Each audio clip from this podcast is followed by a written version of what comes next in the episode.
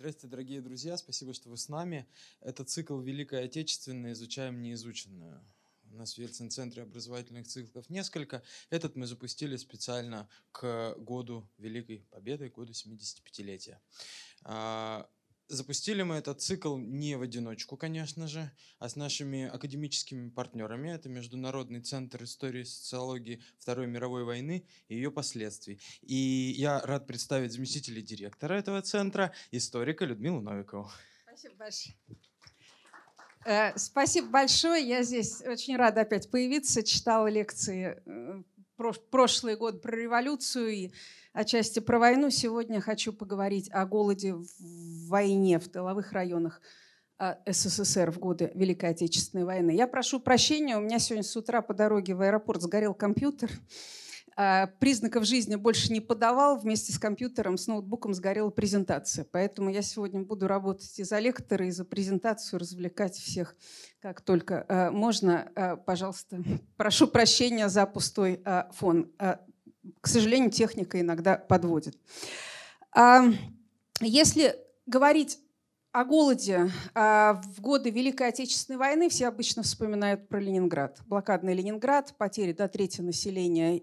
Цифры разнятся от 700 тысяч до миллиона жителей Ленинграда погибло. Но при этом, чем больше историки изучают военную повседневность, тем больше становится понятно, и в литературе это упоминается, что то, что было в Ленинграде, это было лишь экстремальным случаем того, что происходило во многих тыловых городах Советского Союза. Потому что та нехватка продовольствия и разных ресурсов, которая наблюдалась в Ленинграде, она в меньших масштабах, но тем не менее присутствовала в тылу, в том числе и в Свердловске, в том числе и во многих других промышленных центрах. Анализируя голод военного времени, историки задаются вопросом о том, как сказался этот голод на отношении советского населения к власти, на взаимоотношения между собой, как социальные идентичности, иерархии менялись в годы войны в связи с голодом. Как известно, как показывают исследования Сталина и сталинского окружения, в годы войны Сталин страшно испугался начала войны. Вот эта пауза, которую он взял в самом начале, не выступая по радио, никаким образом не проявляя себя и позволив Молотову выступить с обращением к населению, показывает, исследователь интерпретирует так, что он не был уверен в лояльности населения. И выстоит ли Советский Союз в войне, будет ли население поддерживать военные усилия страны. Если прецедентов того, что страна не выстояла в войне, самый яркий прецедент – это была Первая мировая война, когда очереди за хлебом в Петрограде в 17-м году, в 16-17 году, по сути, стали одним из толчков к революции, одним из толчков к смене режима. Сравнивая с этим, мы видим, что несмотря на страшный голод, намного более страшный, чем в годы Первой мировой войны, голод вот этих периода Первой мировой войны и последующих лет пришелся уже на 21 год, да, уже после того, как случилась смена режима. Но вот эти очереди голодных, перебои с продовольствием в годы Великой Отечественной войны парадоксальным образом не стали политической проблемой для режима. Несмотря на то, что трудности были намного более существенные, лояльность населения режиму, следуя таким различным исследованиям, региональным исследованиям, не подвергалась такому испытанию. Как это объяснить? Как это объяснить? Ну, если мы посмотрим на географию голода, то мы видим, что голод охватил многие тыловые промышленные центры страны. Почему так получилось? Прежде всего, с началом войны резко сократилось количество доступного продовольствия. Урожай 1941 года, по крайней мере, на 40% не был собран, потому что войска отступали, потому что нельзя было собирать урожай на тех землях, которые были, либо находились при фронтовой полосе, либо их захватили, уже успели захватить к моменту сбора урожая. Урожай часто либо просто оставляли, либо сжигали, чтобы не достался противнику. Помимо того, что доступного продовольствия стало меньше, стада скота пытались отгонять на восток, эвакуировать удалось далеко не все. И вообще продовольственная база резко сокращается. При этом сокращается одновременное количество рабочих рук, которые могли заниматься производством продовольствия, потому что мужчин призывают в армию, а женщины занимают их места на фабриках. И кормить не только армию, но и тыл, и заниматься сельским хозяйством становится той проблемой, которую в таких условиях, наверное, ни один режим не мог бы эффективно решить. Осенью, уже в сентябре, в августе, в сентябре, особенно в октябре 1941 года, в тыловых городах начинаются появляться очереди за хлебом. Вводится карточное обеспечение, и известные имеющиеся мемуары и лучше еще дневники. Здесь я опираюсь на один замечательный дневник архангельский. Я занимаюсь в основном архангельским примером, где был довольно-таки сильный, такой крайний случай голода. В первую зиму умерло около 10% населения, в первую военную зиму умерло около 10% населения города. И изменения, происходившие в городе, зафиксировал очень детально один мемуарист, автор дневника, с таким экзотическим именем Филадельф Паршинский. Этот человек, уроженец города Ровно или Ривно на Западной Украине, родился, год рождения 1887, еще в имперские годы, в годы имперской России, оказался таможенным служащим в Архангельске и так и задержался в этом городе. Страшно не любил советскую власть. Несмотря на свою фамилию, был русским националистом, антисемитом, православным. И в августе 1941 года его уволили по сокращению штатов. Ему не оставалось ничего другого, кроме как стоять в очередях за хлебом и за другим продовольствием, слушать то, что говорили люди в очередях, и вести дневник. Собственно, этим он и занимался. Поэтому дневник потрясающе фиксирует то, что происходило на протяжении вот этих первых месяцев войны. Дневник сохранился очень любопытным образом. Он не скрывал в разговорах с соседями своих антисоветских взглядов и считал, что Советский Союз ждет поражения. Его дворничиха сдала соответствующие органы. Его арестовали в начале 1942 года. Дальнейшая судьба теряется. Дали 10 лет, скорее всего, не пережил и умер где-то в лагерях. Но дневник сохранился в архиве НКВД. Потрясающая история, когда человек из-за дневника оказался, своих антисоветских взглядов, и дневника, который конфисковали, это было доказательством в обвинительном процессе. Из-за этого он оказался в лагерях и потерял жизнь, но из-за того, что он оказался в лагерях и был арестован, дневник сохранился в архиве ФСБ. И вот мы видим на основе вот этих подневных записей, как август начинаются перебои с продовольствием, открываются коммерческие магазины, продающие хлеб по более дорогой цене. Выстраиваются очереди. Вначале он записывает на ладони или на листочках, выдают 100-й, 130-й номер, потом к концу сентября уже 900-й номер. Для того, чтобы купить хлеб в октябре, надо было занимать очередь в 5 утра, потому что если прийти в 5:15, а магазин открывается в 8, то уже точно не хватит. Люди пытались... очереди становятся местом обмена слухами, местом столкновений, потому что он всегда очень радовался, когда в очереди оказывается кто-то из соседей, потому что если начнутся споры в очереди за местом, кто где записался, у кого какой номер, то можно будет получить поддержку. Вот этот феномен военной очереди – это отдельная тема для изучения, потому что, как маркетологи изучают, говорят, люди, стоящие в очереди сейчас, сочувствуют тем, кто сзади. Иногда. А в войне люди, стоявшие в очереди, они ненавидели тех, кто оказался впереди.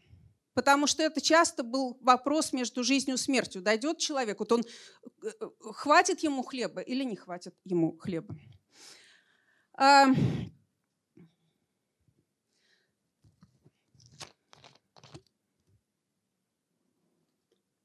Филадельф Паршинский потерял работу в августе 1941 года, за несколько недель до введения карточек. Это сразу его сместило в категорию граждан, которые получали минимальное количество хлеба. Для того, чтобы справиться с нехваткой продовольствия, советское государство уже в августе начало вначале вводить нормированное потребление хлеба. Потом это распространилось на сахар, мясо, если оно было, молоко, если оно было, на другие продукты. И количество продовольствия, которое получало население, зависело от его вклада, очень рациональная система, от его вклада в военные усилия страны. Больше всего получали фронтовые солдаты. Следующая категория – это рабочие оборонных предприятий. Дальше вообще рабочие разных категорий промышленности. Дальше шли служащие, не занимающиеся тяжелым физическим трудом, просто служащие разных предприятий. Дальше шли иждивенцы, дети, подростки и дети. И вот он оказался, по сути, выкинут из этой системы снабжения работающего населения, оказался иждивенцем, пенсионером в свои 54 года.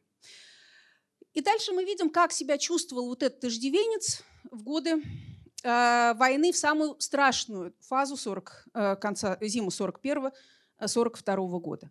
Нормы потребления хлеба, которые вначале были введены, составляли 400 грамм для иждивенцев в городе Архангельске.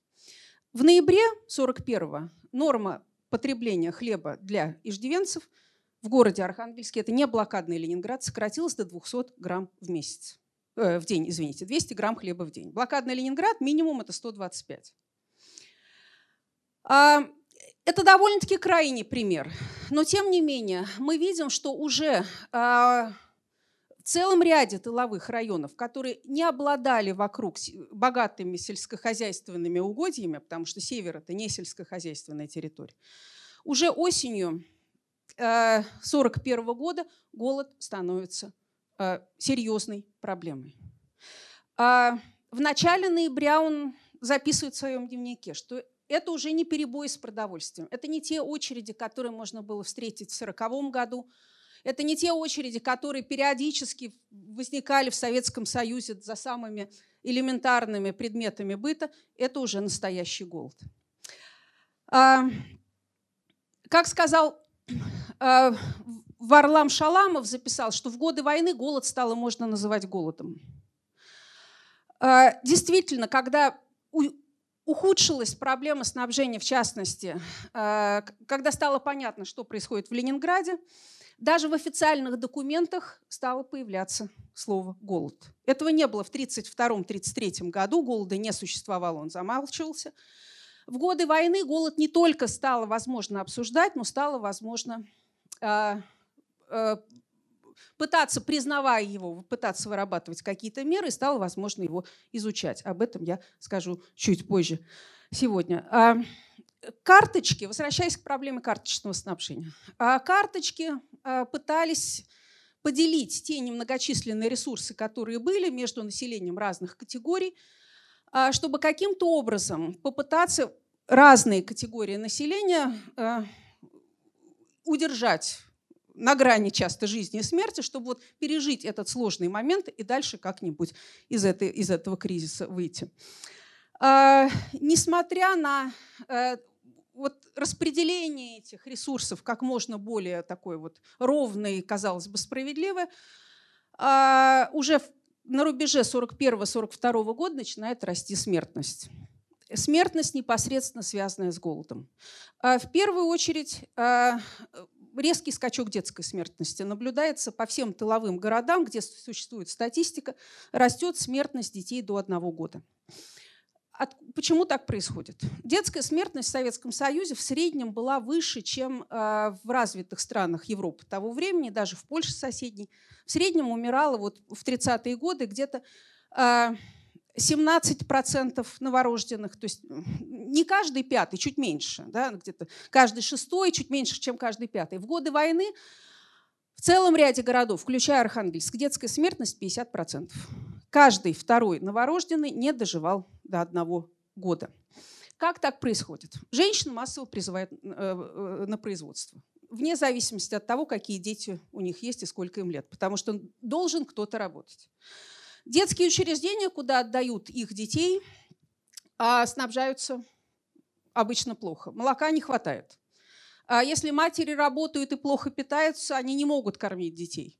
Поэтому из-за того, что не хватает продуктов, которые могут позволить младенцам выжить, причем за то небольшое количество молока, которое еще имеется, ведут борьбу различные ведомства. Советские врачи, специалисты по питанию считали, что, наверное, все слышали эту фразу, вам скоро молоко будут за вредность давать, да, или кому-то надо молоко за вредность давать. Это, молоко за вредность – это теория советских врачей, специалистов по питанию, что работники опасных производств для того, чтобы минимизировать риски для здоровья, должны получать дополнительное молоко. И поэтому работники ведомственные интересы здесь сталкивались. Детские учреждения говорили, что им нужно молоко для того, чтобы кормить детей. А производство, руководители предприятий говорили, им нужно молоко для того, чтобы минимизировать последствия для здоровья, для рабочих, наиболее критических, наиболее важных отраслей промышленности, где были серьезные и сложные условия труда. Часто проблема была просто в отсутствии менеджмента, то есть нормального менеджмента, где какие ресурсы. Не знали, где что нужно. Крайний случай мне встретился в работе одной моей студентки. Я преподаю в Высшей школе экономики. Студентка была родом из Узбекистана. И это было одно из мест, куда вывозили, эвакуировали часто детские учреждения. Детские дома, часто детские сады, без родителей, просто чтобы вывести детей подальше от фронта куда-то, в какое-то место, где, возможно, им лучше, легче будет прокормиться. И она обнаружила в местных архивах потрясающую по трагичности картотеку. Когда эшелон с детским садом доехал до Средней Азии, потерялись все документы. Дети старше 3 лет в основном помнили свое имя. Дети младше 3 лет, после 3 месяцев переезда, они часто не помнили, фамилию точно уже не помнили. Имя могли вспомнить, могли и не вспомнить. Поэтому эта картотека перечисляет, что ребенок на вид столько-то лет, глаза такие-то, волосы такие-то, отличительные черты, и дальше перечислялся. И потом родители ищите, куда вашего ребенка увезли. Если не могли даже понять, кто и куда перемещается и в каком количестве, вопрос, чтобы продукты были там, где надо, тогда, когда они надо, становился еще сложнее разрешимым. Опять же, это не какая-то специальная злоумышленная политика советской власти, это просто проблема логистики в войне, которую страна проигрывает на том этапе войны. Это проблема логистики в той ситуации, когда никто не знает, что будет дальше и каким образом на это надо реагировать. Массово умирают дети очень часто в возрасте до 1 года, умирают старики, умирают иждивенцы, умирают эвакуированные, которых везут долго-долго в непонятных условиях. Вся статистика имеющаяся, она показывает этот рост смертности, связанные с голодом, с недостатком питания, с плохими санитарными условиями, но никто не берется сказать, насколько она выросла, эта смертность. Потому что некоторые города дают рост детской, например, смертности, 70% от числа родившихся умирают. Когда начинают сравнивать эти, кто родился, а кто умер, получается, что туда вывезли детей из блокадного Ленинграда, и вот это эвакуированные там умерли большей частью. То есть вот эта статистика, она очень сложна.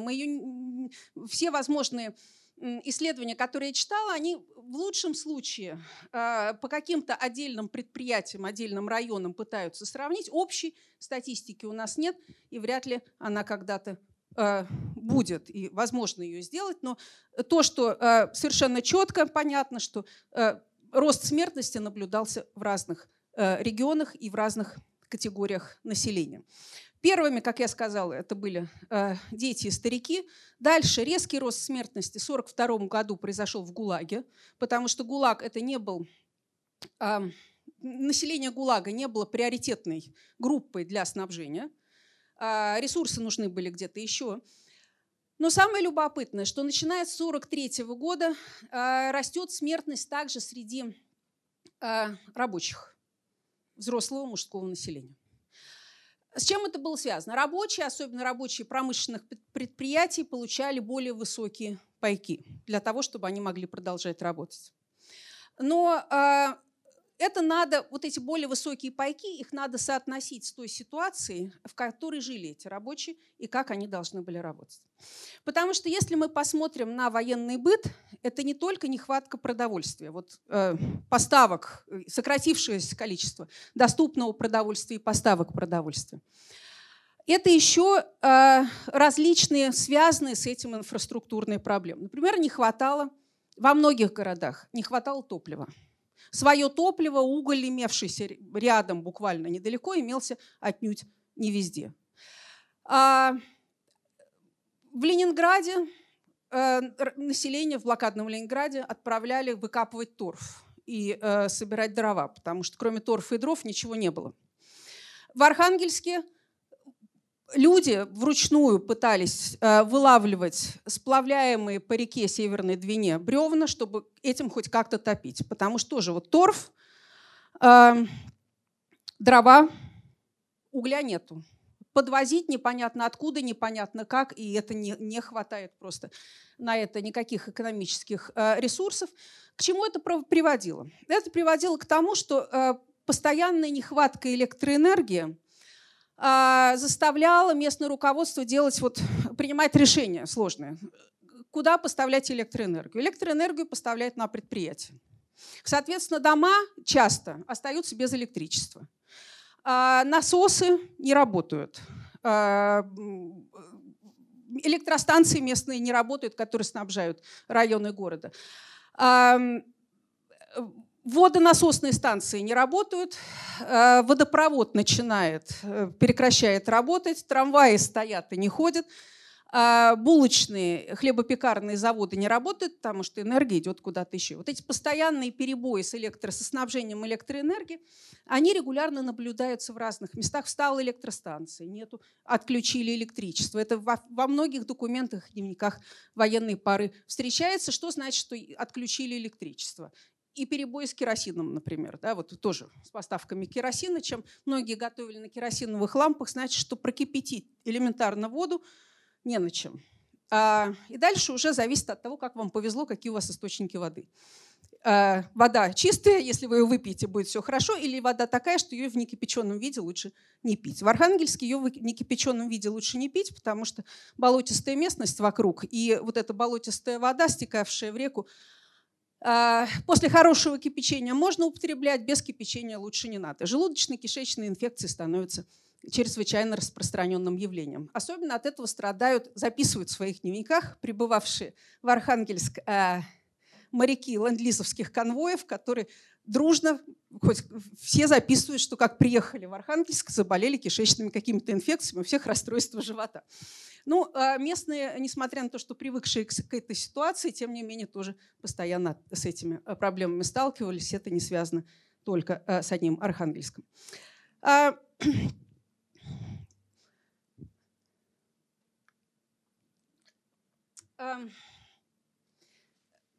Пиком такой вот продовольственных трудностей и смертности. Это была зима 1941-1942 года, но трудности, вторая волна, второй пик, возможно, 1943 год. Потому что в 1943 году был плохой урожай. В частности, не уродилась картошка. Почему картошка очень важна, скажу буквально через минуту. И только с 1944 года постепенно начинает выравниваться ситуация. Как люди выживали? Вот что было делать человеку в той ситуации, когда в городе продовольствия не хватает, а жить все-таки хочется?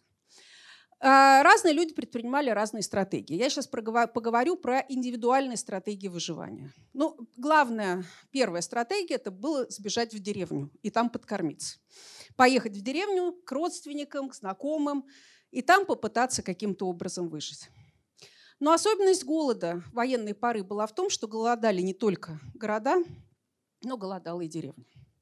И по тем документам, прежде всего личного происхождения, которые я читала, дневники, мемуары, попытка поехать к доброй тете в деревню заканчивалась тем, что тетя кормила один раз, ну, в лучшем случае два, и потом говорила самим: есть нечего, надо сдавать государству, надо кормить своих детей, и вот дальше уже смотрите, что хотите. Что хотите, то и делайте.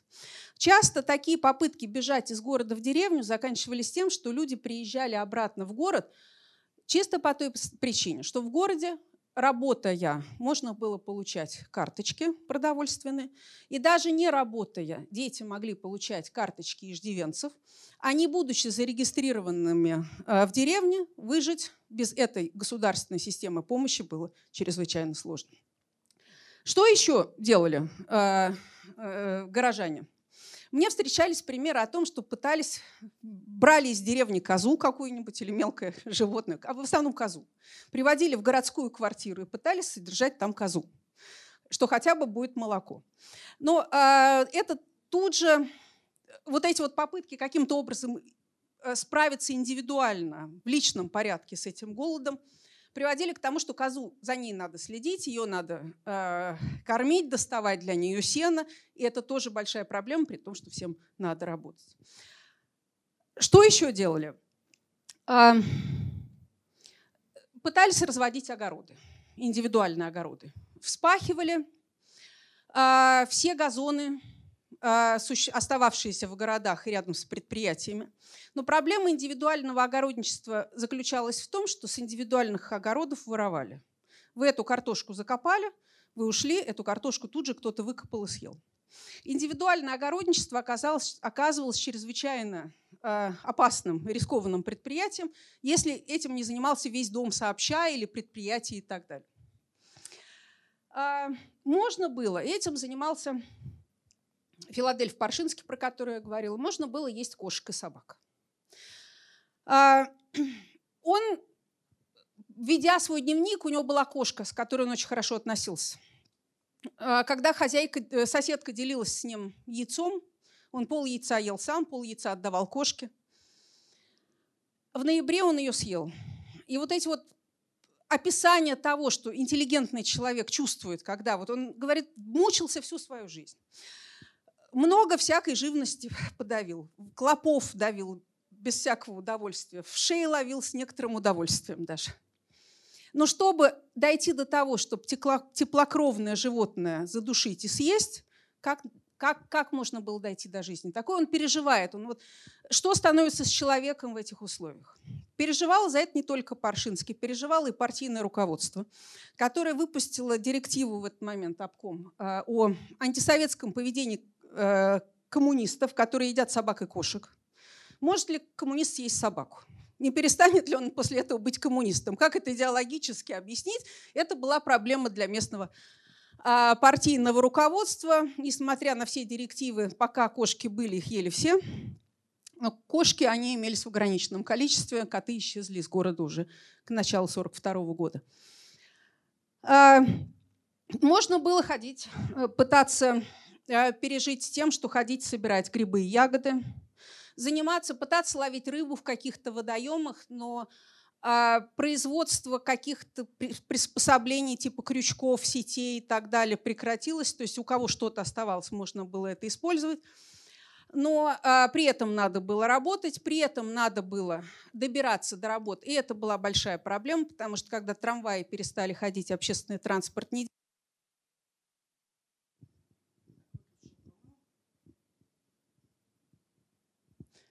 Так, слышно, да, сейчас? Вот. А когда общественный транспорт не действовал, рабочие пытались оставаться и ночевать на заводах, потому что там было хотя бы тепло. А дома часто не отапливались. А заводское начальство сильно опасалось, что если рабочие не выходят из заводов и все время там кучкуются, что это может быть политическая проблема. О чем они там говорят, кучкуясь и днем, и ночью. Поэтому пытались делать так, чтобы они ночевали дома, но при том, что часто надо было ходить несколько километров пешком на работу и с работы. Ситуация обычно возвращалась обратно, и рабочие таки оставались ночевать на предприятиях, что, безусловно, повышало их шансы на выживание. Воровали. Еще один способ пытаться выжить – это своровать карточки у кого-то в очереди или подделать карточки. Мне в Архангельском архиве ФСБ попалось еще одно дело, еще один дневник человека, который попался на подделке карточек. Вернее, попался он не сам, он работал в театре, театры продолжали работать. Он работал в театре в отделе декораций. И его знакомый художник гениально рисовал продовольственные карточки. То есть он их рисовал так, что, в общем, отличить было сложно. Но пытался он не сам туда ходить, их обменивать, а посылал своего знакомого, который даже и не подозревал, что это были фальшивые карточки. Но в очередной раз, когда он уже подозревал, что это были не слишком много уж карточек продовольственных было, он попался. На самом деле тот художник, который их рисовал, он был призван в армию. И с середины войны уже наказания часто, любые наказания, откладывались до окончания военных действий с возможностью искупить геройскими поступками прежнюю вину, потому что пусть лучше немцы расстреляют на фронте, пусть он повоюет, чем расстреляют в свои, он не повоюет. Жестокость наказаний, которая вот была на первом этапе войны, с 1942-1943 года, середина 1942-1943 явно идет на спад. В общем, художника отправили в армию, а вот этот бедный его коллега, который тоже вел дневник и тоже записывал все, что он думал про голод, его взяли вместе с дневником, человек отправился в ГУЛАГ, дневник отправился в архив ФСБ, где он, собственно, также и остался. В любом случае, все те личные стратегии, индивидуальные стратегии выживания, которые я писала, они рано или поздно оказывались безуспешными. Человек, отдельно действуя в этой ситуации, был обречен на то, что пройти по кругу вот этих мытарств и вернуться к той ситуации, в которой он находился. Более удачные, более успешные были коллективные стратегии выживания. Ну, первая коллективная стратегия выживания – это карточки. Человек, включенный в систему карточного обеспечения, мог быть уверен, что свой минимум он хотя бы получит. Этого недостаточно для того, чтобы прожить, но есть что-то, без чего он не останется. Поэтому те, которые бежали в деревню, они возвращались часто обратно и включались обратно в эту государственную систему распределения продовольствия. Более успешно работали коллективные огороды, чем индивидуальные огороды. Когда в 1942 году началось массовое огородническое движение, и предприятиям сверху предписывалось создавать коллективные огороды, коллективные огороды неожиданно начинают приобретать все большую популярность. Почему? Потому что, работая над коллективным огородом, можно было получить сокращение рабочей смены небольшое, а не делать это после работы. Не всегда такое получалось, но тем не менее иногда начальство шло на такие вот уступки. Можно было организовать дежурство над коллективными, за коллективными огородами, и тогда уже явно никто не украдет. Можно было привлекать неработающих членов семьи, иждивенцев, к тому, чтобы они занимались этими огородами. И пик, вот когда огороды стали давать такой коллективные огороды, наибольший подъем испытали 1944 год уже. Но с 1943 года постепенно огороды начинают набирать. 42-й мало, 43-й побольше, 44-й год. Прежде всего картошку выращивали. Вот картошка стала таким массовым средством выживания советского населения, потому что ее можно было относительно легко вырастить на огородах. И дальше уже, конечно, кто на что способен. У кого-то получалось, у кого-то не получалось. Растили капусту. На той презентации, которую хотела я вам показать, были известные фотографии, которая сгорела вместе с компьютером, да?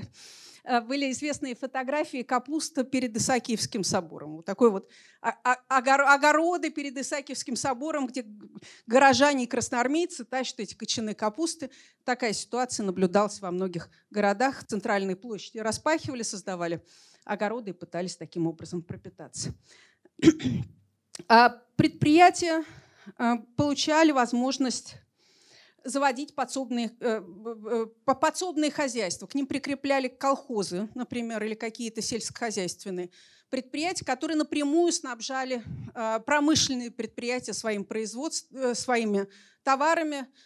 А эти предприятия, в свою очередь, помогали запчастями для сельхозоборудования, рабочей силой для сбора урожая. Тоже был одним из таких способов, налаженных уже в годы, непосредственно в годы войны. Предпринимались и совершенно экзотические меры. В частности, в Архангельске летом 1942 года около 100 детей, школьников 14-15 лет, были отправлены на архипелаг «Новая Земля» собирать яйца птиц. Про это даже был художественный фильм, отчасти правдивый, отчасти приукрашенный. Но изначально это планировалось, участвовали в разработке этих компаний специалисты-орнитологи по птицам. Местные там существовали. В частности, в Мурманске был заповедник, базировавшийся в Мурманске, но охватывавший острова, где работали орнитологи, специалисты по гнездовьям птиц. Их привлекли к организации вот этих детских экспедиций, чтобы они сказали, когда можно ехать, какие яйца можно употреблять в пищу, когда их надо собирать, как их надо хранить и так далее, и так далее. Компания была организована, группа поехала из Мурманска, большая группа школьников поехала из Архангельска. Компания была организована в лучших советских традициях. Распределили по районам, сколько детей от каждого района города должны были быть отправлены в эту экспедицию. Но столкнулись с тем, что желающих в разы больше, чем нужно. Все хотели ехать на Новую Землю, потому что это была возможность подкормиться и не получать иждивенческий паёк, потому что все себя видели героями-попаянцами, освоителями Севера, и очень хотелось побывать на Новой Земле и сделать что-то героическое. Поэтому пришли к тому, закончили тем, что просто сокращали количество желающих и брали только тех, кто более крепкий и более взрослый. На самом деле экспедиция совершенно провалилась в том смысле, что, опять же, все организовывалось по-советски, долго согласовывали все документы, собирали ресурсы, и когда они приехали туда, то яйца уже птицы высидели в основном.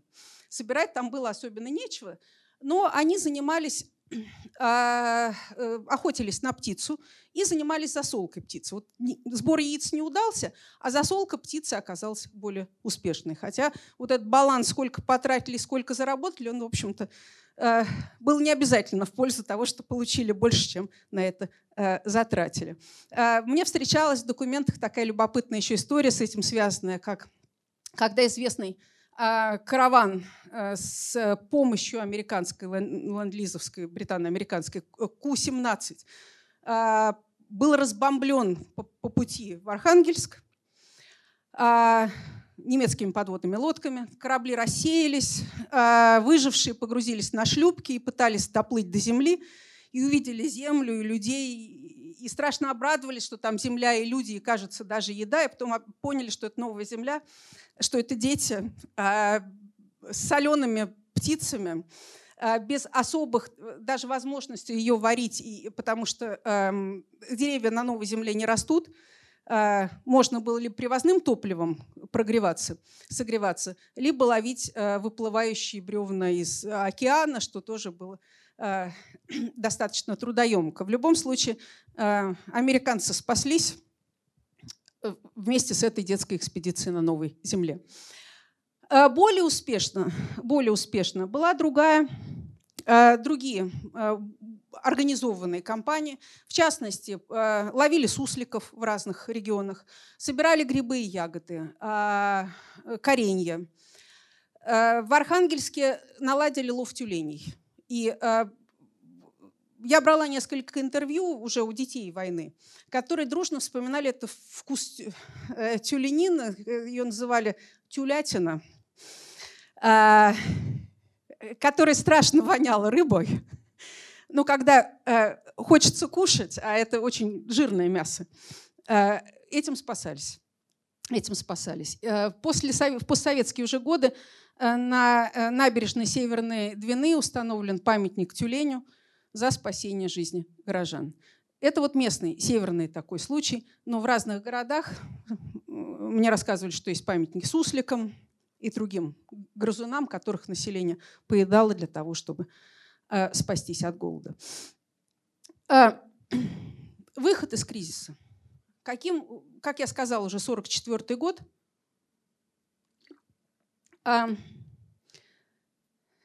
Читая документы Архангельского обкома, меня потрясло, что весной 1944 года вышло постановление о том, что надо на центральных перекрестках города и рядом с городским парком открыть продажу газировки в летний сезон.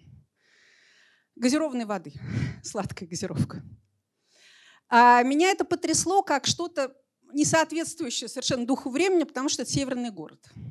Ну, если там температура 15-18, это уже хорошо. Если 29, там иногда пару раз за лето, это жара страшная. В любом случае, если население от чего-то страдало, это не от отсутствия газировки летом, прохладительных напитков. Но потом, вчитываясь в документы по другим городам и регионам, я поняла, что это была общая тенденция, не обязательно с газировкой, с чем-то еще. В Москве открыли в том году дом моды, Московский дом моды. Как будто мода это была чем-то важным в той ситуации. Это, как я это объясняю, это была символическая попытка вернуться к нормальности, показать, что вот жизнь налаживается, будет лучше, будет нужна мода, будет нужна газировка. На самом деле ситуация продолжала оставаться сложной. Последние упоминания о случаях каннибализма в городе Архангельске как раз мне встречаются за 1944 год. Ели не только кошек и собак, ели и людей. И это вот в документах партийных есть упоминание этих случаев вплоть до 1944 года. Но в 1944 году ситуация действительно становится лучше. Как так происходит? С чем это связано? После неурожая 1943 года, в частности картошки, на которой стал уже выживать тыл, урожай 1944 года был лучше. Более того, сократилось количество едоков. Красноармейцы, Красная армия, после того, как она перешагнула границы СССР и вышла вот за территорию, где где применялся оккупационный режим более жесткий на территории СССР, стала во многом использовать местные ресурсы, в частности, в Восточной Европе. В менее разоренных районах имевшиеся там ресурсы шли на снабжение Красной армии, в тылу оставалось больше продовольствия реально. Помощь по ленд-лизу, которая поступала в предшествующие годы тоже и включала продовольственную часть, до 1944 года преимущественно почти целиком шла на снабжение армии. А солдаты получают такие вот консервы жира ленд-лизовского, называли это вторым фронтом, говорили, ну что, откроем второй фронт, откручивали эту вот банку, ели эту еду, вот такая шутка насчет долгожданного второго фронта. В 1944 году вот этот второй фронт консервный, он открылся и для тыла, потому что стало что-то оставаться. Армия уже лучше питалась и лучше снабжалась за счет того, что она получала на территориях, куда она продвинулась. В целом, вот с 1944 года мы видим, что спадает вообще смертность разная. Сокращается детская смертность, постепенно сокращается взрослая смертность. Голод, который существовал, его стали лучше понимать и стали его лучше лечить. Любопытно, что в блокадном Ленинграде врачи массово изучали ситуацию голода. В 1932-1933 году им не разрешали даже об этом говорить. В блокадном Ленинграде врачи массово наблюдали за тем, что происходит с человеком в условиях голодания. Появился специальный термин – алиментарная дистрофия. Появилась категория этого заболевания, когда научились лучше диагностировать и научились лучше лечить. Несмотря на то, что многие пациенты, на которых изучали это явление, врачи им никак не могли помочь, они могли просто констатировать разные стадии разрушения организма. Но вот это знание уже после снятия блокады Ленинграда, после того, как врачи иногда выезжали, перевозились на Большую Землю и могли участвовать в конференциях и объяснять, что они видели, эти знания стали применяться для того, чтобы помогать населению, которое пережило голод в других тыловых городах. Специальная система питания разрабатывалась, что нельзя голодного человека, находящегося в крайней стадии истощения, просто кормить чем попало. Должна быть специальная диета, постепенная диета. И вот это знание, оно применялось. Оно применялось для того, чтобы лечить людей, переживших голодание. Это знание применялось для того, чтобы лечить освобожденных узников концлагерей, в частности, остарбайтеров, голодающих и так далее. И это знание потом применялось и в 1947 году, голод 1947 года, 1946-1947 года в Советском Союзе, когда знали, что такое голодание и какие его проявления, умели диагностировать, и если были ресурсы, умели с этим бороться. Каковы же в целом итоги вот этого военного голода? Вот подводя вот в общем итог того, о чем я говорила. Ну, как я уже только что сказала, что стало понятно медицинский результат. Узнали, что такое голод. Хотя на конференциях врачебных, когда ленинградские врачи рассказывали о голоде, некоторые коллеги говорили, зачем нам это надо знать. Вот война кончится, нам это не надо.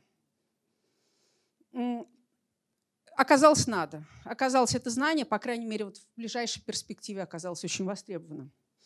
А второй результат, второй интересный результат – развитие общепита советского, который в годы войны приобрел повсеместное распространение, потому что часто, чтобы рабочие не стояли в очередях, при предприятиях открывались столовые, существующие столовые прикреплялись к предприятиям. И вот этот вот советский общепит, он приобрел очень большое распространение, которое сохранилось и в послевоенные годы. Еще один практический результат – движение огородничества. Если в предвоенные годы огородничеством могли заниматься крестьяне, выходцы из деревни, которые работали на городских предприятиях, иногда возвращались к родственникам в деревню, в годы войны огородничеством начинают заниматься кадровые рабочие. Вот эти вот дачные движения, несмотря на то, что оно приобрело более широкое развитие уже под конец Советского Союза, 70-е, 80-е годы, некоторые исследователи вот это зарождение его относят именно к годам войны, когда огород это стал не только возможностью провести время на свежем воздухе, но и обезопасить себя на всякий случай продуктами, хотя бы чего-то, вот какие-то овощи, картошку там свою вырастить. Еще из таких общих наблюдений на тему голода. Очень любопытно меняется властные отношения. Я с этого начала и говорила, отношение населения к власти и отношение самой власти внутри властных структур. Мы видим, что резко растет инициативность и полномочия местной власти, которая в 30-е годы была намного менее инициативна, более страшилась любых последствий самостоятельных шагов. В годы войны, когда надо было выживать, вот этот вот контроль сверху, он ослаб. И мы видим большое развитие инициативы снизу в поиске, по крайней мере, в поиске способов выживания. Что делать? Кого ловить? Птиц, тюленей, яйца. Сверху не все знают. Они не знают там в Москве, что нужно делать. На местах разберутся лучше. Мы видим, вот эта инициатива снизу, которая меньше и реже проявлялась в предшествующие годы, начинает в годы войны развиваться очень активно. Попытка обратно взять под контроль эти местные группировки после войны проявилась в известном ленинградском деле и репрессиях против ленинградских руководителей. Но, тем не менее, это не связано было только с Ленинградом. Вот это рост местной инициативы, это касалось и других тыловых обкомов и других районных центров. И говоря об отношении населения к власти, мне кажется, очень важно отметить еще и другое.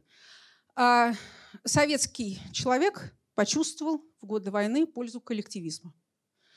Если в 30-е годы коллективизм в результате коллективизации, жестокой, часто бессмысленной и приведшей к трагическим последствиям для многих раскулаченных крестьян, коллективизм воспринимался многими как абсолютное зло. В годы войны, сравнивая эффективность индивидуальных и коллективных стратегий, индивидуальный огород или коллективный огород, попытка выжить без вмешательства государства или при помощи государства привела парадоксальным образом, вот этот голод привел не к ослаблению государства, а к усилению государства. Потому что советские граждане связывали собственное выживание с выживанием советского государства. С тем, что вот они сейчас будут работать и получать пайки, они будут работать на огородах и получать что-то с огорода. Вот эта вот связка между человеком, советским и государством, как мне кажется, в этот период выживания в голоде стала намного более сильной. Все. Спасибо большое. Я попыталась заменить отсутствующую презентацию. Надеюсь, что все понятно. Так, да. Давайте. Здравствуйте. Большое вам спасибо за вашу лекцию. Меня зовут Дмитрий Катарин, историк, город Екатеринбург. По мере ознакомления с материалами, конечно же, я думаю, в вашей презентации была представлена в том числе и статистика. Какие-то определенные статистические выкладки, да, данные табличные. В связи с этим у меня вот несколько вопросов есть. В одном из абзацев, в одной из частей вашей презентации вы сказали, что часто одной из форм борьбы, популярных форм борьбы с голодом являлась смена места жительства. Люди пытались уезжать в сельскую местность. В связи с этим вопрос, как мог уехать в сельскую местность рабочий оборонного промышленного предприятия, прикрепленный и находящийся на положении военного тыла? Он самовольно мог оставить ли свое предприятие? К чему это могло привести? В связи с этим, если родители хотели отправить в сельскую местность, по их мнению, более сытную жизнь, ведущую в годы войны, сохранялись ли для них карточки на иждивенцев, которые меняли место жительства? Вот это первый комплекс вопросов. Второе. Известно ли вам по материалам Архангельской области что-нибудь о такой форме борьбы с голодом, как изобретение и развитие системы продовольственных суррогатов? В Ленинграде продовольственные суррогаты, как мне известно, обеспечивали около 30% всей потребности в продовольствии у всего блокадного населения, которое осталось в Ленинграде и не было эвакуировано. Третий вопрос, очень важный. Ну, просто... Сейчас, секундочку. Или давайте, можно я отвечу? Да, я понимаю. Так. Хорошо, спасибо. Пожалуйста, ответьте на эти вопросы. Хорошо. Начну с суррогатов. Просто пока помню про суррогаты. Два вида суррогата массово использовались в Советском Союзе в тылу. Первое – это хвойный экстракт. В Санкт-Петербурге начатая разработка, но, да, извините, в Ленинграде, продолжалась, в частности, эвакуированные ученые из Ленинграда, там часть из них оказались в Архангельске, продолжили эту разработку. С хвойным экстрактом, который вырабатывали из еловых, сосновых иголок. Проблема была в том, что, ну, во-первых, он исключительно противный. Вот все, что я читала, то есть он все хорошо, но главное заставить рабочего его съесть. Или кого угодно. Во-вторых, он не всем подходит. Например, детям до 5 вообще нельзя лет. До 10 очень осторожно, потому что это едкое вещество такое. То есть там людям с больным желудком тоже его нельзя. Но с удовольствием его, насколько я понимаю, никто не ел, но его просто вот насильственно добавляли, заставляли, потому что это витамин С. Это витамин С очень важный в северных условиях, в частности, от цинги спасал при недостатке свежих овощей и так далее. Второй очень важный суррогат – это дрожжевой экстракт. Почему дрожжевой экстракт? Насчет третьей, что этим снабжались. Мне такая информация не… Что треть продовольствия за счет суррогатов… Я бы здесь осторожна. То есть мне не попадалась такая информация. Может быть, я просто не там смотрела. Почему дрожжевой экстракт очень важен? Как показали специалисты по питанию, в частности, врачи Ленинграда, алиментарная дистрофия, голодание усиливается не только из-за отсутствия калорий вообще, а из-за отсутствия белка. И вот этот дрожжевой экстракт, он был нацелен именно на то, чтобы вот этот вот дефицит белка каким-то образом компенсировать. То есть это вот определенную нишу, да, витамин С и белковый дефицит должен был каким-то образом регулировать. Было. Насколько я понимаю, это широко практика применялась. По Архангельску проходит абсолютно кругом, просто не все темы удалось осветить. Относительно рабочих, которые могут сбежать, вернуться или не вернуться. Это очень любопытный вопрос. В последнее время мне попалось, по крайней мере, две статьи на тему о пределах принуждения в сталинской экономике военного времени.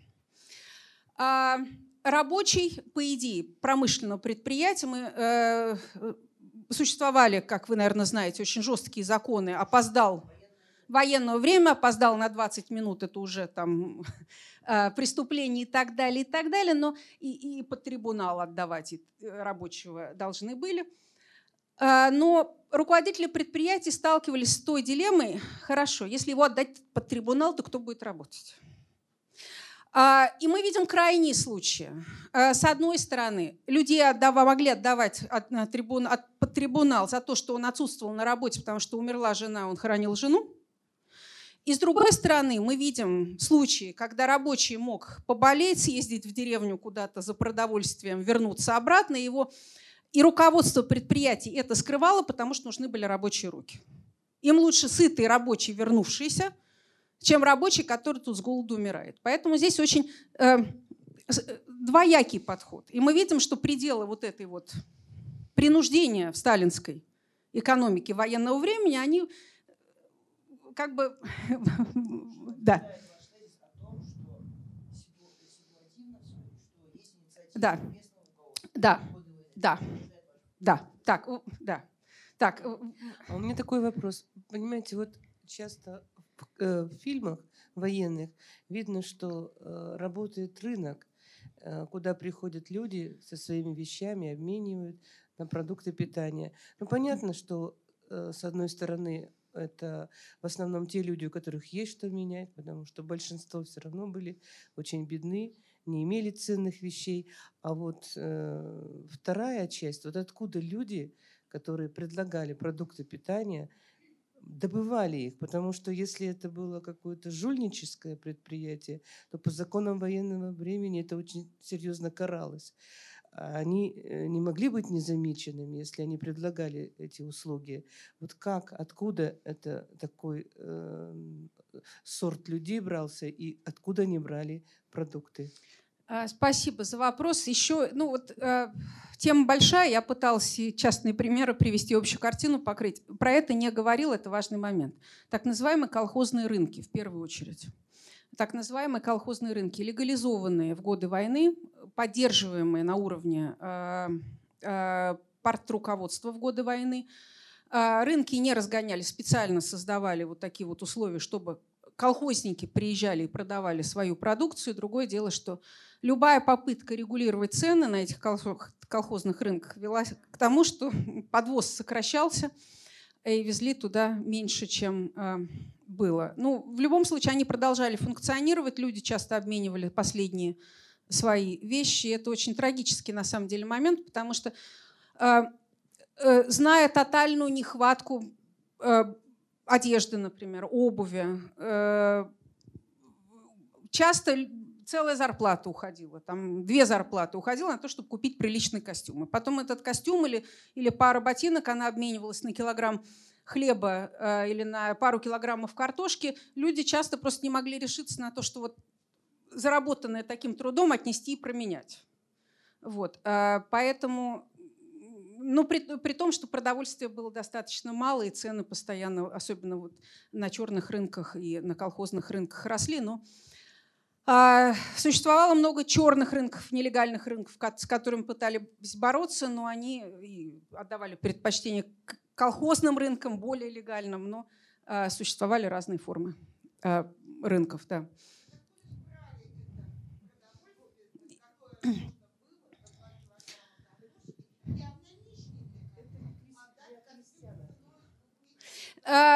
Значит, были три источника. По Архангельску 3 источника. Пригородные колхозы продолжали действовать, были плохо функционировали, но они были, они что-то привозили. А внутри городские хозяйства. Город, он еще был таким, там были, у многих были сараи, какую-то живность кто-то держал, даже на территории города. При бараках какие-то, там хотя бы курятник или еще что-то. Сами горожане кто-то что-то выращивал. Производимый в городе продукт. И специфически для Архангельска третий способ... извините, четыре. Кто-то часть пайка обменивал. Мог обменять часть своего пайка на какие-то другие продукты, особенно если получал более повышенный паёк. И часть товаров ленд-лиза оседала тоже на...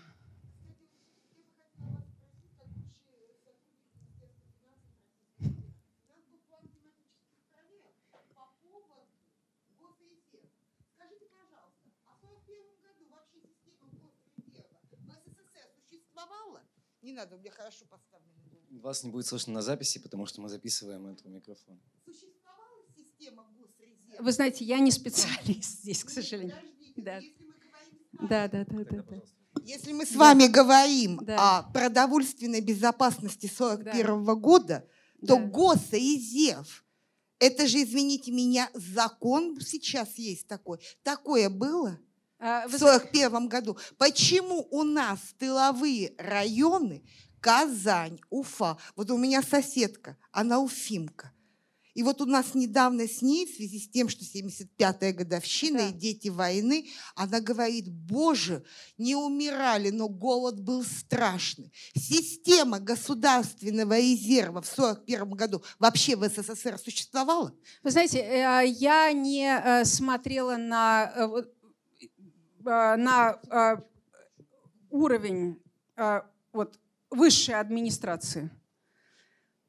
Те примеры, которые я видела, резервов практически не было. То есть вот жили исходя из того, что... То есть законодательство, которое предусматривало бы даже в той ситуации, когда в 1939 году началась Вторая мировая война, руководство СССР никаких запасов в областных городах не делало. На материале Архангельска я этого не вижу. Все понятно. Вот знаете что, госпожа Новикова, я на вашу лекцию записала свою маму. Ей 81 год. И она сказала, я... не смогу больше часа слушать о том, что я пережила своей шкурой ребенком. Она ваша коллега, выпускница исторического факультета Уральского государственного университета имени Максима Горького. Ну а поскольку я дочь историка, я всегда знала о том, что история – это документальная наука. Если у нас нет документов, все о том, о чем мы говорим, это просто билетристика. Поэтому сегодня я сюда взяла мамин паспорт. И вот просто хочу от ее имени, она сама собиралась об этом говорить, но на прошлой неделе к ней пришла ваша коллега с ИСФАКа университета, она пишет докторскую диссертацию на тему труда-армия. А у нас труда-армия на Урале была ой-ой-ой какая. И мой покойный дед, он один из тех, кто был трудоармейцем. Поэтому моя мама... вот. Мама и мой дед покойный оказались здесь, на Урале. Знаете, из каких благодатных мест? Вот здесь вот на паспорте, вот там вот место рождения. Логинова Александра Николаевна. Дата рождения. 6 мая 1938 года. Деревня Новый Кантемир, Тарутинский район, Одесская область. Вот эта деревня до пакта Риббентропа-Молотова входила в состав королевства Румынии. И только в 1939 году семья моей мамы стала гражданами СССР. И прожила в оккупации с первого до последнего дня. И вся семья выжила. Вы сегодня в своей лекции вскользь сказали о Голодоморе 1946-1947 годов. Так вот, моя мама... и вся ее семья – жертвы этого Голодомора. Дед мой, его родной брат и его родная сестра выжили лишь только потому, что в октябре 1944 года их посадили в эшелон и как арестованных дедушку на Уралмаш, дядю Сережу в Магнитогорск, тетку Ивану в Ростов-на-Дону. В деревне Новый Кантемир осталась дедушкина семья. Жена, двое сыновей и три дочери. И никто из них, кроме моей мамы, не выжил. Вот вы говорите о том, что голод был в годы войны. Это понятная и объяснимая ситуация. Как историк, вы как можете объяснить, что граждане Советского Союза погибли после войны? При этом они кормили спасенное население Восточной и Западной Европы. Я считаю, что ваша тема вашего научного исследования будет категорически неправильной, если вы не заденете этот голодомор. Да, он случился на территории ныне недружественной нам Украины, но тогда-то это были земли СССР. Можно я отвечу на вопрос? Я вас поняла. Вот вы знаете, что я вам хочу сказать? Можно я отвечу на вопрос? Я вас поняла. На эту тему существует исследование. «Зима. Историк. Голод 1946-1947 года». Книжка Академии наук, издана несколько лет назад. Пожалуйста. Про голод 1946-1947 года эта тема известная, эта тема исследуемая. Она не входит... Я не охватывала сегодня ее, потому что, следуя Казьме Прудкову, нельзя объять необъятное. Вот я сегодня сосредоточилась на голоде военного времени. Это не значит, что я отрицаю голод 1932-1933, голод 1946-1947 годов. Это не значит, что я говорю, что их не было. И что это... Моя задача сегодня была немножечко другая. Я надеюсь, что я ответила на ваш вопрос. Никита Николаевич, позвольте. Наталья Суржика, Институт истории. Вопрос у меня такой. Все-таки голод...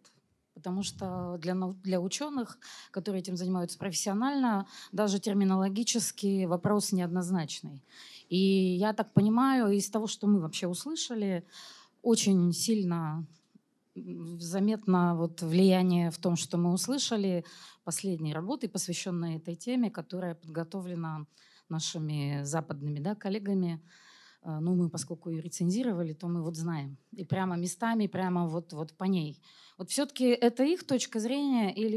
Я не знаю, почему все равно голод-то? Потом голод же бывает... Какой он там бывает? У нас хронический, абсолютный, региональный. То есть там масса всяких существует специальных каких-то, я не знаю, градаций, литература огромная существует. Они при этом используют такое понятие, как энергетический индекс. А что прозвучало здесь, это как бы... Ну, в общем, почему голод? Вот к терминологическому, вот как раз у меня, к терминологической составляющей вопрос. И это первый вопрос, и второй у меня тоже вопрос. Вот у моего коллеги все-таки статистика, она немножко не такая, как та, о которой вы здесь говорили. По детской, по всяком случае, смертности не такая она. Это как раз вызывало всегда у всех удивление, что умирали как раз не дети. Ну, подождите секундочку, именно... подождите секундочку. Так, значит, по голоду. По голоду. Согласна, что вопрос сложный. Вопрос сложный. Вопрос, где начинается голод и заканчиваются заболевания. Тот сборник, про который вы упоминали, Дональд Фильцер, автор, там писал про, в частности, то, что в годы войны смертность резко растет смертность от туберкулеза, потому что туберкулез – это болезнь бедных стран и голодающего населения. Люди могут быть инфицированы туберкулезом, но всю жизнь жить более или менее нормально, если не наступит голод или что-то, вот экстремальная ситуация, тогда туберкулез дает смертность. И вот британский этот историк Дональд Фильцер говорил о том, что мы не можем рассматривать смертность от голода только в отрыве, от этого пика туберкулезной смертности, потому что на уровне голодания обостряются другие болезни, в частности туберкулез. То есть здесь мы должны приплюсовывать это. Раз. Значит, почему я называю это голодом? Почему я это называю голодом? Потому что голодные смерти, чисто голодные смерти фиксируются в документах, связываемые непосредственно с голоданием. и потому что сами современники называют это голодом. Мне кажется, когда жители действительно тыла говорят, это не то, что было вот в 40-м году, это не то, что было в 39-м году, это настоящий голод. Когда люди начинают есть кошек и собак, когда появляется каннибализм. Если это не голод, то мы можем сколько угодно рассуждать о таких вот категориях теоретических, но для обывателя это был голод. И для меня, как исследователя, читающего эти документы, это здесь тоже голод. Извините, следующий вопрос. Значит, возрастной профиль смертности. Архангельск 50%, 42-й год. Могу найти просто вот по партийным. Детская смертность конкретно до 1 года. 50% новорожденных умирают. Это не местная специфика. Это не местная специфика. Урал тоже высокая. А? Подождите секундочку. Подождите. Значит, я по поводу статистических данных. По поводу статистических данных. По Архангельску смотрела сами архивы, то есть там 50% новорожденных, они не дают, ну скажем так, новорожденных было не так много, они в общей численности, да, не дают такого количества. Да. Я говорю, что умирали категории, кто умирал прежде всего. Умирали новорожденные. В составе населения детей до 1 года меньше, чем людей старше 49 лет, да, просто вот их меньше, тех, которые год пожил всего. Поэтому в общепроцентном соотношении их не так много, но количество, которое умирало вот в этой категории, было зашкаливающим. 41-й, 42-й год, в том числе и по Уралу. По крайней мере, это сведения у Фильцера, у того же самого, с отсылкой. Сейчас вот не вспомню. Я смотрела по Фильцеру это и сравнивала с моими документами, которые есть по Архангельску.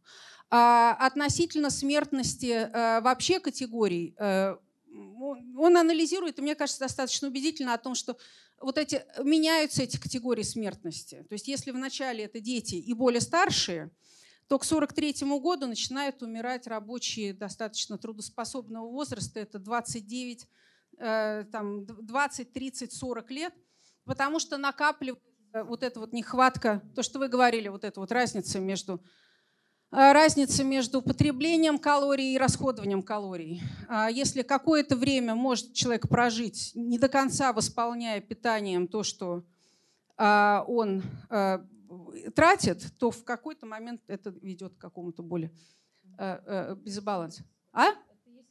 Да. Ой, а можно, там еще просто не спрашивали. Да, там. Давайте по очереди. Да, просто еще ждут. Да. Да, спасибо. Людмила, это действительно очень интересно. Сразу же хочу сказать, что я в своих исследованиях боюсь использовать слово «голод». Да, потому что я в этом не специалист. Хотя совершенно с вами согласен, это был голод, потому что на крупных предприятиях счет погибших от голода шел там, ну, как минимум на сотни.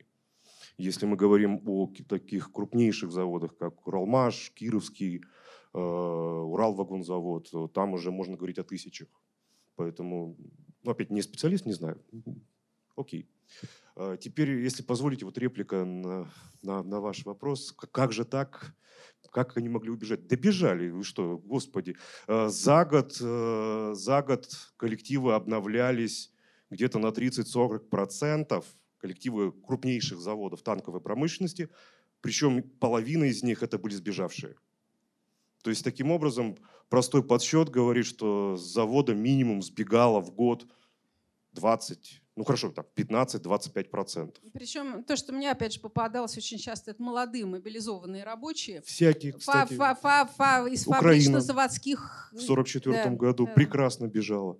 Они до половины, около половины всего контингента. Там это вообще отдельный вопрос, сейчас не хочу это выносить. Хорошо, да. Поэтому я позволю себе реплику. Спокойно. Вот при всем том драконовском законодательстве люди тысячами бежали, их никто не искал. У меня вопрос другой совершенно. Мне интересен следующий момент с точки зрения экономической истории, уж простите. Где-то вы встречали, может быть, может кто-то делал исследование, насколько, опять же, извините, голод или проблемы с продовольствием снижают работоспособность. Вот высчитать, то есть проблема в чем заключалась? Массовый дефицит продуктов питания плюс тяжелый труд, он, естественно, снижает работоспособность. Предприятия вынуждены иметь больше работников. И вот этот экономический эффект недостатка питания, кем-то он когда-то высчитывался или нет? Спасибо. Мне не встречалось.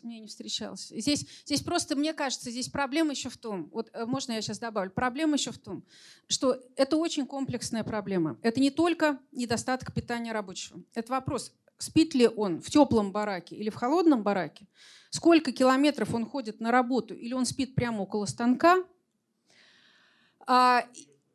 и какая у него одежда. То есть здесь вот одними калориями просто, какие это калории? Это калории хлебные или это дополнительный какой-то белок, это мясо? То есть это тоже... А также витамины и аминокислоты, совершенно верно. То есть здесь просто такой комплекс вещей. То есть совершенно понятно, что... Более того, еще один момент, который мне попался именно на примере Архангельска, очень четко прослеживается. Труд становится намного более физический. Потому что машины ломаются, нет запчастей, потому что какую-то технику, автомобили мобилизуют для армии, потому что какую-то элементарную работу, типа погрузить дрова для электростанции, начинают делать вручную, потому что нет никаких приспособлений. Все, что было, оно мобилизовано. Поэтому здесь даже для выполнения тех работ, которые раньше требовали меньше людей, требуется намного больше рабочих рук, потому что это более трудоемкая работа. И вот это парадокс, большая проблема при том, что люди меньше едят. Поэтому здесь вот очень много факторов. Я боюсь, что нам их в единую схемочку, такую красиво да, рассчитанную, мне не встречалось. Мне не встречалось. Ну, Фильцер нет. Фильцер, он очень осторожен. Он вот такой дотошный, он пытался это все считать и как, и что. Но он очень осторожен. Он уходит от любой общей статистики. Он говорит, мы можем на примере вот конкретного чего-то там, города, предприятия и так далее сделать. Потому что вот это вот кучу разных факторов, разновекторных факторов, применительно к стране в целом и вообще посчитать невозможно.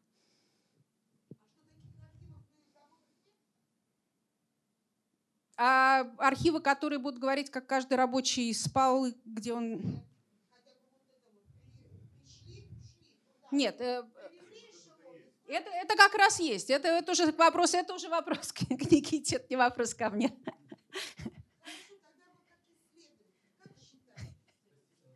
Да, здесь... Добрый вечер. Начала реплика. Дело в том, что то, что в 1943 году пик смертности среди рабочих, это, в принципе, неудивительно. Тут надо еще один фактор учитывать. Ведь максимальное сокращение территории Советского Союза – это конец 1942 года, когда потерян Кавказ. И к концу 1942 года начинают призывать на заводы тех, кого раньше не призывали. То есть огромное количество инвалидов призывают жителей Средней Азии, в том числе перебрасывая их на даже Урал. И забыли, они в Архангельске попадали жители Средней Азии. То есть это люди, которые как бы к этим условиям не приспособлены. Поэтому то, что смертность среди рабочих выросла, в том числе за счет призыва тех категорий, которые раньше не брали. Это первый такой момент. Ну, кстати, касательно дезертирства, я просто скажу, что в декабре 1944 года была большая амнистия тем, кто самовольно ушел с предприятий. Это было официальное решение, что те, кто вернется до 15 февраля 1945 года на завод, они будут прощены. Извините, один комментарий. Но те, которые уже были посажены за это, они продолжали сидеть, как правило. Ну, вы знаете, там есть даже статистика опубликованная по количеству посаженных. Ну, посаженных не очень много. Да. Потому что, как правило, закрывали глаза. Более того, в 1942 году было... Потому что если человек сбежал, его можно было заочно посадить, а потом его искать. От 70-90% были заочно осуждены. Это тоже исследование. Так что это такой момент. Да. Я скажу более того, факт трудового дезертирства признавался даже газетой «Правда» в 1942 году. На примере как раз Лысвинского завода. Когда работник, который 20 дней торговал грибами на рынке, был осужден не за прогул, а был осужден не за уход самовольный, но за, примерно как за опоздание. Ему дали 6 месяцев исправить трудовых работ с удержанием заработка. Вы знаете, здесь немножечко комментарий вообще вот немножко, чуть-чуть в другую сторону. Нет, чуть-чуть. Так что в принципе к этому... Да, да, согласна, совершенно. Спасибо большое. Просто исследования у нас и есть по заводам, и общая статистика даже есть. Другие категории населения стали призывать не только в 1943 году, их начали призывать уже с 1941 года. Да, но жители Средней Азии не брали. Хорошо, жители Средней Азии. Но вот стоял вопрос, вот то, что мне по документам встречалось, мобилизовать на промышленности, даже на всякие работы, там рытье окопов женщин. Женщины бегут. Их мобилизуют, они бегут. Потом начинают смотреть, у кого из этих женщин есть дети до 3 лет. И муж в армии. И выясняется, что достаточно большое количество женщин, которые дезертируют, это женщины, у которых муж в армии и дети до 3 лет. И потом они начинают понимать, что их, наверное, лучше не мобилизовать, потому что они их сколько не мобилизуют, они все равно будут бежать. Не, ну, это понятно. Вот, то есть здесь разные категории. То есть потом добавляются другие. Совершенно согласна. Просто конец второго там еще, понимаете, что там конец второго это максимально потерянная территория, когда вообще невозможно, не осталось ресурсов.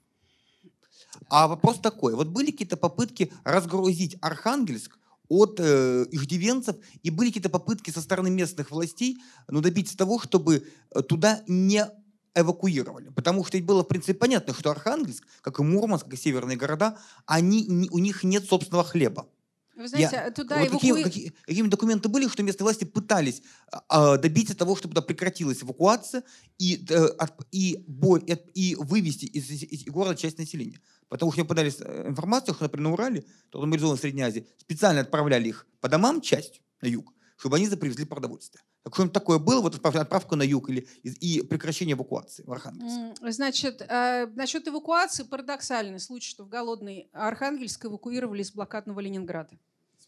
Вот вывозили из блокадного Ленинграда чисто потому, что в Архангельске там судостроение и так далее, близко к морю, и ленинградских выживших из блокады судостроителей и так далее, их просто вывезли туда, где они оказывались в ситуации очень похожей.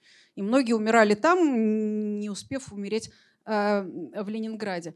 Попытки вывоза женщин и детей, планы, по крайней мере, строились хотя бы на лето куда-то вывезти вот из города, подкормиться где-то, где можно подножным кормом хотя бы. Вот, вывозили в деревню, особенно детские учреждения вывозили. За пределы области ехали только массово комсомольские бригады, которые куда-то чего-то строить ехали.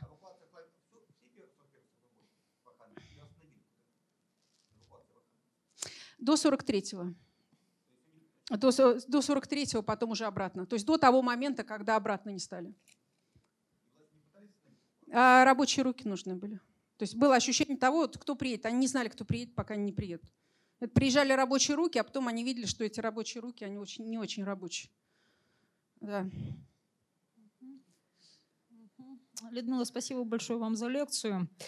Интересует такой вопрос. Существовали ли в городах тыла для грудных детей что-то наподобие молочных кухонь? У меня дядя родился 20 мая 1941 года в Челябинске, папа родился 2 июня 1941 года в Свердловске. Вот, единственное, что я от бабушки слышала, что... Однажды она накрошила какой-то хлеб, он выплевывает, и кормить его больше нечем. Так вот, сейчас спросить уже не у кого, просто вот что об этом известно. Спасибо. Молочные кухни – это организовывались специально как массовое создание молочных кухонь именно в ответ на детскую смертность. Вот попытка поддержать детей, но проблема была в том, что молочные кухни часто не имели молока, потому что они завязаны на поставке молока, которые из колхозов, в колхозах молоко не производится, и кормили. Одна из причин смертности детей – это в том, что кормили суррогатами разными. Хлебом пытались кормить грудных детей, в то время как они… Вот хлеб переваривать пока не могли, совершенно частые. Вот, даже не хлеб, обычно манку какую-то развести, что-то вот жидкое на воде и так далее. Очень часто, или одна из главных причин смертности детей – это желудочно-кишечные инфекции, несваримость желудка и так далее. Потому что, как я уже говорила, за молоко конкурировали не только детские учреждения, но и предприятия, где рабочему молоко полагалось за вредность. И вот дети как-нибудь переживут, а рабочие должны на оборону работать. Вот это вот проблема приоритетов, кого и как поддержать, это большая-большая проблема для всех местных властей. Вот здесь вопрос. Буквально накануне я слушала в Москве лекцию специалиста из Академии наук Санкт-Петербургского института российской истории Кирилл Болдовский. Он специалист по Ленинграду, по властным отношениям, в том числе и период блокады изучает. Он говорил, что вот, не обращали внимания на местное население. То есть главное продукцию держать и так далее, с одной стороны. С другой стороны, я ему как раз возразила, сказала, что, глядя на материалы Архангельска, я вижу, что свобода маневра была очень ограничена. То есть вот там вот дополнительных ресурсов было очень мало. И я видела, как сами по документам, как сами местные руководители осенью 1941 года были в панике, они не знали, что делать. У них нет резервов. Они пишут в Москву, Москва говорит, нет резервов. Просто вот здесь вот. Я не знаю, что изначально где-то. В любом случае попытка достать что-то дополнительно приводила к тому, что говорили, справляйтесь как хотите. Да. Если мне позволят, я просто… Да, можно я с места комментарий? Да. Опять же, извините, не выдерживаю. Вы знаете, проблема Советского Союза вообще 30-40-х годов это то, что логистика перевозок страдает неимоверно, она находится в очень тяжелом состоянии. И постоянно перевозить какие-то товары, продукты питания перевозить из региона в регион практически невозможно. Это тот объем, который нужно возить постоянно и много. Разовые перевозки, они возможны. Массовые перевозки, каждодневные перевозки, на чем был завязан транспорт? Это металл, это сырье, это даже нет, а самое главное, это уголь. Уголь нужно было перевозить постоянно. Что это значит? Это значит, что перевести людей из региона в регион очень сложно. Поэтому, как правило, волна 41-го года, и потом больше такого не было. Да. Поэтому потеря Украины в этом контексте на самом деле мало повлияло на продовольственную безопасность тылу. Потому что даже если в условиях Украины, перевести оттуда было практически ничего невозможно. И предприятия встали, вообще даже не предприятия, а регион предприятия встали перед проблемой самовыживания. И каждый завод, каждая семья, все, что можно максимально сделать самостоятельно, они делали. Спасибо. Извините. Я читаю вашу тему «Военный голод». Это первично. Да? Выживание – это уже последствия. Вы как исследователь, все-таки как считаете, почему страна в 1941 году оказалась в такой ужасной продовольственной ситуации? Потому что продовольственная, финансовая, военная, энергетическая безопасность – это 4 основные функции государства. Это уже последствия. Что стало причиной такого жуткого военного голода? Потому что я совершенно согласна с господином. Потеря Украины – это не причина военного голода. У нас за Уралом Сибирь, которая прекрасно могла делать хлеб. У нас, извините, Сибирская железная дорога. Дороги уже все-таки были. И, извините меня, Алексей Николаевич Косыгин логистику очень неплохо наладил. Не забывайте, как он нефть качал на территории, извините меня, от месторождений до самого фронта. Искусственные озера и водокачка. Так все-таки почему военный голод случился? Не урожай и потери Украины. Я не считаю их главными причинами. Может быть, все-таки коллективизация изначально? Честно говоря, я думаю, что вы все факторы перечислили. Просто на самом деле... В Советском Союзе голод бывал даже в мирное время, как мы знаем, да, даже война усилила эту ситуацию в связи с мобилизацией, нехваткой рабочих рук голодал. Западная Сибирь тоже были недостаток продовольствия в городах, но меньше, чем на Урале, чем на севере и так далее. Тот же сам Дональд Фильцер, он посчитал. То есть вот я здесь вот на статистические выкладки. На основе Чернявского, Москова, там ряда исследователей, в том числе и собственный материал, который он видел. Да. Только вот там человек...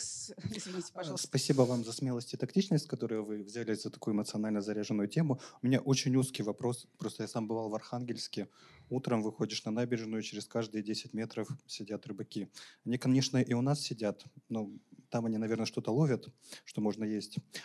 Это же традиционно рыболовческий регион. И возможен ли такой вариант, что те документы, с которыми вы работали, это какие-то высокопрофессиональные рабочие, которые переехали из других регионов, которые поэтому не владели этим традиционным промыслом, и поэтому в ваше поле внимания не попала именно рыбная ловля? Вы знаете, вот рыбная ловля для меня, это для самой был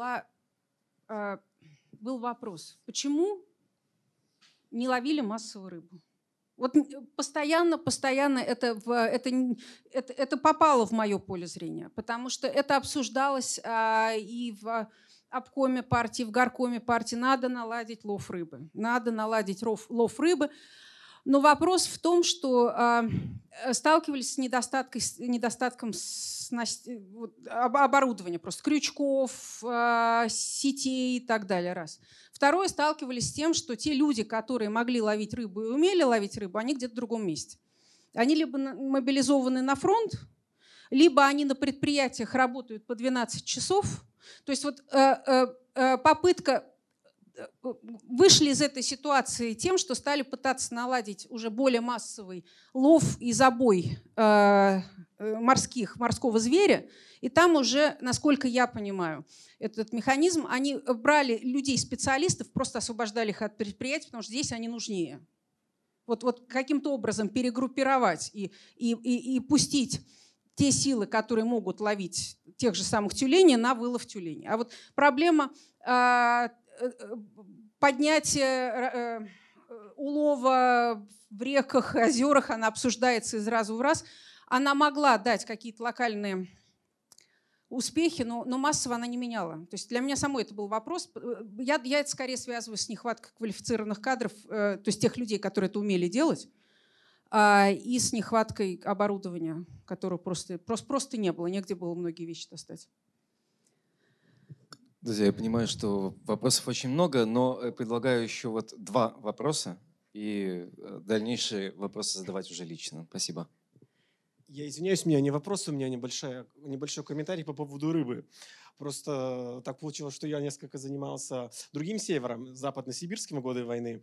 Так вот, Ямалгосрыбтрест, которому, собственно говоря, вменяли в задачу добычу как в промышленных масштабах речной, морской рыбы и зверя, за годы войны ни один раз не выполнил плана.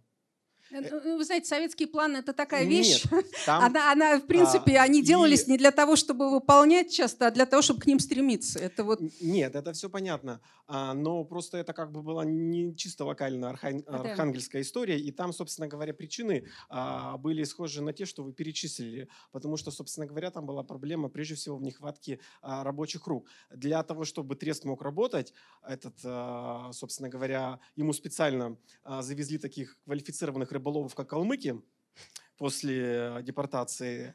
Да. Вот. Ну, части калмыков повезло, они оказались в Ханты-Мансийском округе. Там несколько потеплее. Вот.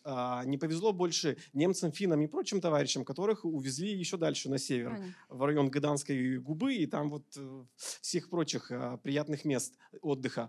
И там эта проблема была настолько острая, что в экстренном порядке стали переводить на уставы этих рыболовеческих артелей всех кочевников-ненцев, которые, собственно говоря, этим тоже никогда не занимались. И в итоге не получили ни рыбы и ни ненцев, которые на этом всем начали массово тоже как бы предаваться смертности в больших размерах. И в итоге, несмотря на все запросы треста о завозе новых рабочих рук, потому что на месте было взять неоткуда, собственно говоря. Регион не такой освоенный, как вот даже Архангельский, я полагаю, в тот период. Все кончилось историей тем, что МВД просто прекратила всякий завоз и, поставила задачу использовать то, что есть. Но там до конца войны так эта проблема и оставалась, ее не решили и после. В итоге, после того, как часть калмыков вывезли в сторону Сахалина, после демобилизации, собственно говоря, заменили пришедшими из армии, солдатами. И, собственно говоря, после этого никаких этих вот дополнительных вливаний со стороны принудительного труда там больше не было. Но это, опять-таки, особого положительного эффекта также не дало. Особенно вот в период военный.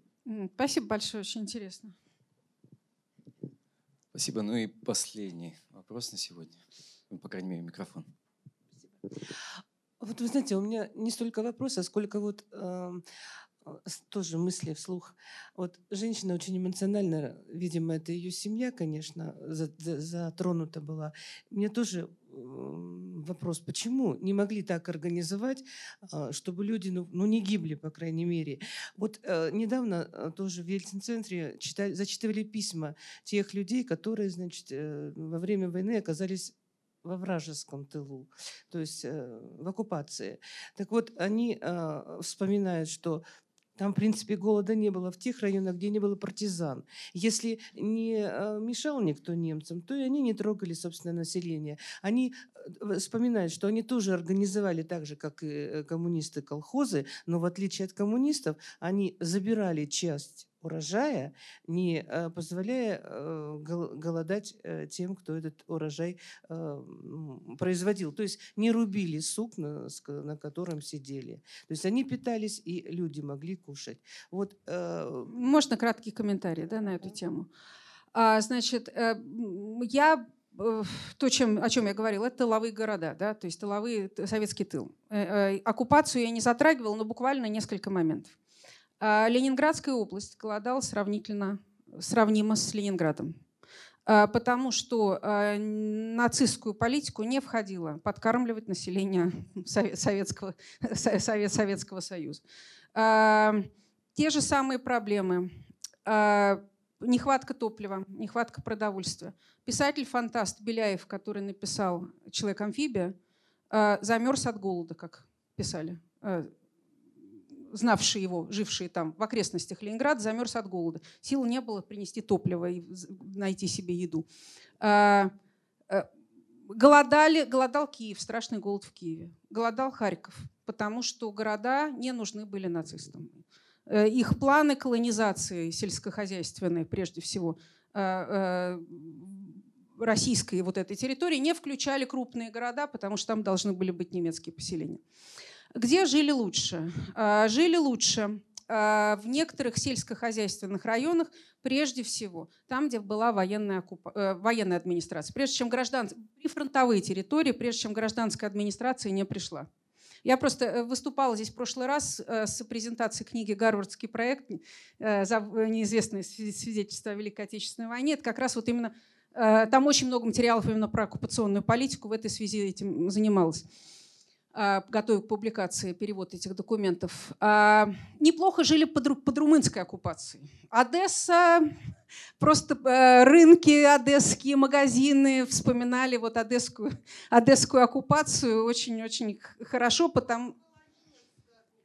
Вот, значит, там, значит, был... Потому что там была немецкая, были территории, которые вначале румыны, потом немцы, в любом случае Одессу вспоминали хорошо, что в Одессе, ну еще раз, это зависело от местного, командования, раз. Общая политика нацистская не предполагала массовое развитие сельского хозяйства и развитие советских городов, потому что, в частности, города испытывали голод. Сельская местность, все сильно зависело от того, насколько плотно там был установлен нацистский режим. Где-то, где контроль был не очень сильный, крестьяне замечательно делили землю, распускали колхозы и жили в свое удовольствие, пока не приходила либо Красная армия, либо немцы не устанавливали более жесткий контроль. И партизанская война, безусловно, подкосила всех со всех сторон. Нет, это воспоминания тех, кто был в оккупации? Вы знаете, проблема воспоминания, она в том, что человек, к сожалению, когда он что-то вспоминает, он очень ограничен. Он говорит о том, что он узко видел. А оккупация, как я сказала, что это были очень разные, на разных территориях разные опыты, разная политика, в зависимости от того, кто это контролировал. Вот. Поэтому здесь я бы не полагалась на конкретное письмо. Мы все вспоминаем разные вещи очень по-разному, в зависимости от нашей точки, от того, где и когда мы находимся в тот или иной момент. Ну, я так полагаю, нам пора заканчивать уже, да? Вы знаете, я очень благодарна за все вопросы и комментарии. Просто дело все в том, что я, как некоторые из вас, которые меня здесь слышали раньше, я такой недавний беженец в эту тему с гражданской войны, чем я занималась в революции довольно-таки долго. То есть я сейчас разрабатываю вот эту вопрос войны, голода, Архангельска, город в войне в разных аспектах. И выживание, и местная власть, и союзники, которые там были. Вот этот вот ленд-лизовские союзники. То есть вот этот вот комплекс отношений, как человек жил и пытался выжить в это время. Мне это очень интересно. Я очень благодарна вам за вопросы, комментарии и кто поделился своим опытом. Спасибо вам большое, мне это очень полезно.